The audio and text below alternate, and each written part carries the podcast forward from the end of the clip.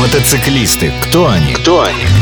Мотодвижение изнутри глазами одного из них. Все о путешествиях и мотоциклах. Ведущий программы мотопутешественник Олег Капкаев. Все о мужских играх на свежем воздухе. Олег, зачем мотоциклы так громко рычат? Этот вопрос извечен, но на него есть очень короткий ответ. Если не ударяться в подробности, хороший звук сохраняет жизнь. А я думала, просто человек таким образом заявляет о том, что я есть. Именно так он и заявляет. Человек заявляет, что я есть, слышите меня, видите меня, обратите на меня внимание. Потому что огромные металлические коробочки, которые называются автомобилями, когда ты подъезжаешь к ним на скорости, несколько превышающей их скорость, ты совершенно маленький, и твой звук на их звуке, если это штатный звук, практически не слышен. И никто тебя не видит и может совершить ненужный маневр, который оставит тебя на дороге. Именно поэтому все производители оставляют возможность для того, чтобы поменять штатные трубы на нештатные, которые будут звучать гораздо громче. Более того, когда ты ставишь, это же можно регулировать, это называется флейта, специальную флейту вставляешь в глушитель, в этом же выхлоп на мотоцикле, и ты можешь добиться удивительных звуков своего мотоцикла. Например? Ну, не знаю, различной тональности. Можно добиться, допустим, на Харлей Дэвидсонах бульканье такого, прям будет бук-бук-бук-бук. Но это красиво. Да. Это да. приятно и красиво. Ну, в принципе, ты одним предложением ответил уже на все вопросы, которые я только собиралась задать. Интересно, а как образуется этот звук и за счет чего? Ну, мотор же гудит. Выхлопные газы, которые выходят из цилиндров они мчатся по трубе, создавая резонанс и издавая звук. Это уже физика. Но на самом деле очень сильно еще на звук влияет форма трубы, которые вы же заметили, что на всех мотоциклах разные трубы. У кого-то это просто прямая труба, у кого-то там огромная такая жирная банка, у кого-то они изогнуты, у кого-то они там чуть ли не квадратные. Кроме дизайнерской функции, это еще выполняет свои звуковые.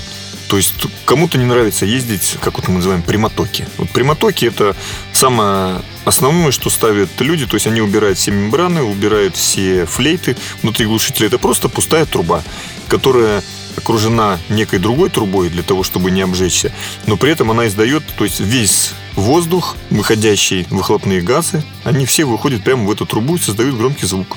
Ну, я сторонник громкого звука, но не сторонник на некоторых своих мотоциклах я вот заезжаю во двор, наши питерские дворы-колодцы, глушу мотоцикл еще на, на подъезде, потому что если а, в двор-колодец заехать да. с этим мотоциклом, то всегда найдется какая-нибудь сердобольная бабушка, которая выльет ушат горячей воды тебе на голову. И проклянет. Ну, проклянет еще, как дойдет ли это проклятие до нас. Ну, как бы вот с водой я сталкивался. Ну, я тоже сталкивалась с мотоциклами, вернее, сталкивалась в переносном, конечно, смысле, которые ездят очень тихо и заезжают, и как-то, в общем-то, Есть. это даже приятно удивляет всегда. Это приятно удивляет, но Потому это что- очень не- неудобно на дороге. У обычного человека, далекого от мотоциклизма, вот этот звук, шум ассоциируется исключительно с придурковатостью и байкеры. Ну, конечно, это есть такое мнение, это стереотип.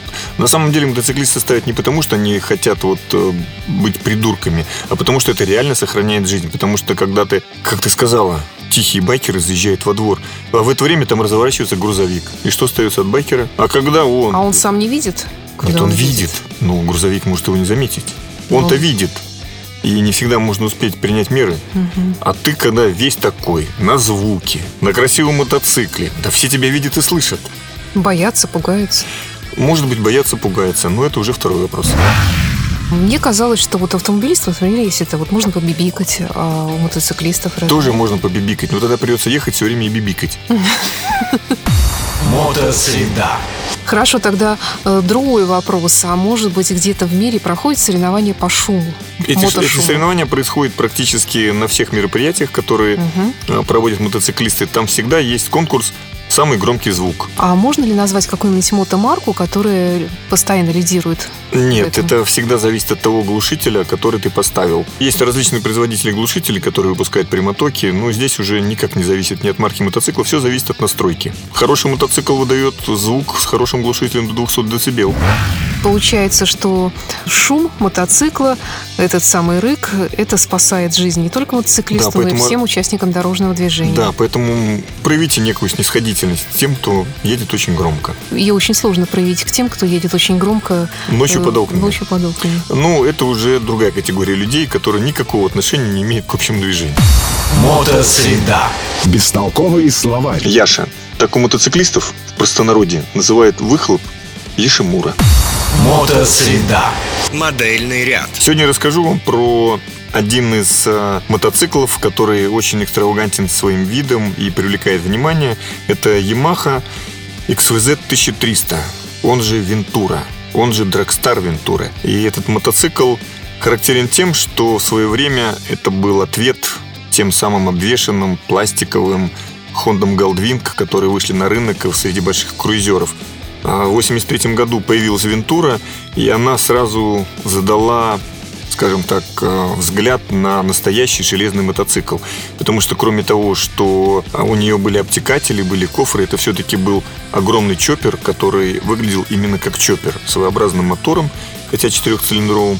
А уже в 99 году, когда появилось второе поколение этого мотоцикла, это уже был не просто ответ Галдвингу, это был противовес Галдвингу, потому что круизер своеобразным ну, четырехцилиндровым двигателем с карданом, с обтекателями, с огромной приборной панелью, с пневмоамортизаторами, с круиз-контролем, ну, скажем так, занял очень серьезное место среди владельцев мотоциклов, которые любят дальние поездки.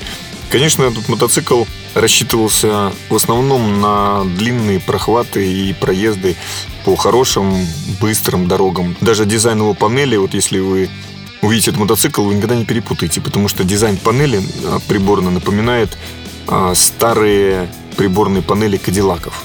Это настолько сделано изящно и настолько стильно, что ну, перепутать это невозможно. Не Голдвинг, скажем так. Настоящий чоппер, который несет в себе вот эту изюминку. Мотоцикл огромный, очень тяжелый, его вес э, в люксовой версии составляет приблизительно там, 390 килограмм, что тяжело даже для такого большого мотоцикла, и поэтому по городу управляться этим мотоциклом, ну, не очень комфортабельно. Хотя на трассе он едет прямолинейно, как утюг на колесах. Ввиду того, что мотоцикл тяжелый, соответственно, первая проблема, которая возникает – тормоза.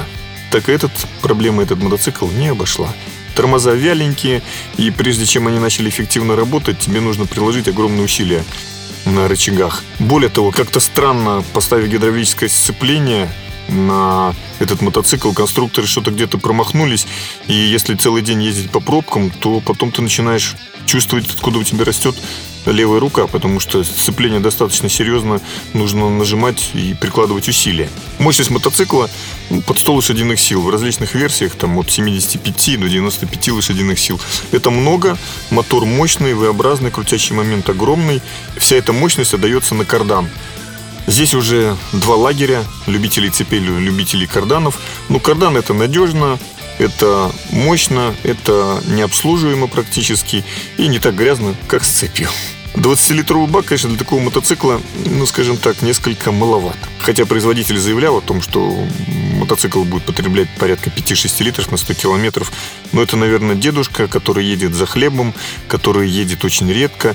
Так-то мотоцикл так, с таким объемом, конечно, потребляет все-таки 1300 кубиков, потребляет реально там 8, 10, 12 литров. Если ездить по городу, то 10-12 литров это неудивительно. Поэтому 200 километров, конечно, по городу на таком мотоцикле, ну, немного, все-таки это круизер. Ну, по трассе 250 километров можно проехать, что уже достаточно неплохой показатель. Этот мотоцикл очень почему-то любит ну, есть фанаты этого мотоцикла, потому что это настоящий, кроме того, что круизер, это еще и все-таки чоппер. Он выглядит как чоппер, а мотор у него настоящий чопперный. Но есть такие недостатки, как кроме там, допустим, жесткого сцепления и сильного ветровое стекло. Хотя, казалось бы, большое ветровое стекло должно защитить все прически сидящих сзади девушек и не пускать мух, которые летят вам навстречу. Но большое ветровое стекло а, которое стоит штатно на мотоцикле, оно мешает обзору. Потому что оно залепляется грязью, и размер вот такой, что высокорослым приходится пригибаться, а низкорослым приходится вытягиваться. Ну, какая-то вот именно такой промежуточный вариант они выбрали. Хотя можно поставить тюнинговое стекло, которое, скажем, добавит прелести вашей езде. Что удивительно для такого мотоцикла, много лет. Мотоцикл издавался до 2013 года, и много лет Yamaha обещала, что в этом мотоцикле наконец-то будет инжектор. Но так и не дожили владельцы этого мотоцикла до инжектора. Поэтому там стоит карбюратор Микуни на каждый цилиндр. То есть 4 карбюратора, это, конечно, сложно. Это проблема регулировать, проблема ездить. Но, тем не менее, они работают, ну, как и все карбюраторы Микуни. Не как часы, но достаточно прилично. Мотоцикл этот тюнингует точно так же, как и все остальные круизеры, то есть добавляет всевозможные там подогревы ручек, всевозможные огни, которые мигают, моргают, хромированные штучки, хотя в люксовой версии Вентуры много уже стоит штатно. А при этом, как таковые переделки на этом мотоцикле не используются, потому что, ну, все-таки это чоппер с обвесом, который с обтекателем впереди большим, с кофрами встроенными огромными. И этого достаточно людям, которые покупают, а, любят такой стиль. Запчасти на мотоцикл распространены, потому что это драгстар.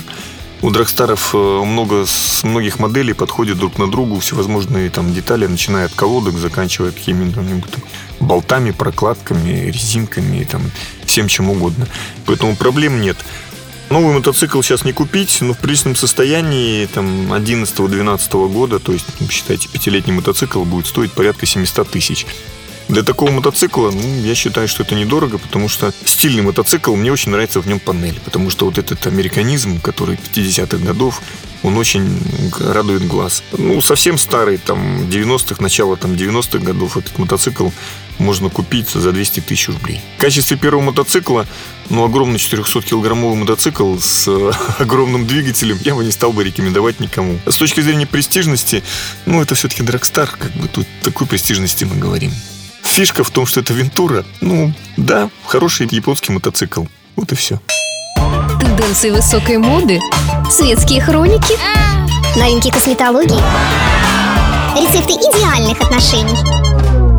Всего этого никогда не будет в программе Олега Капкаева «Мотосреда». Все.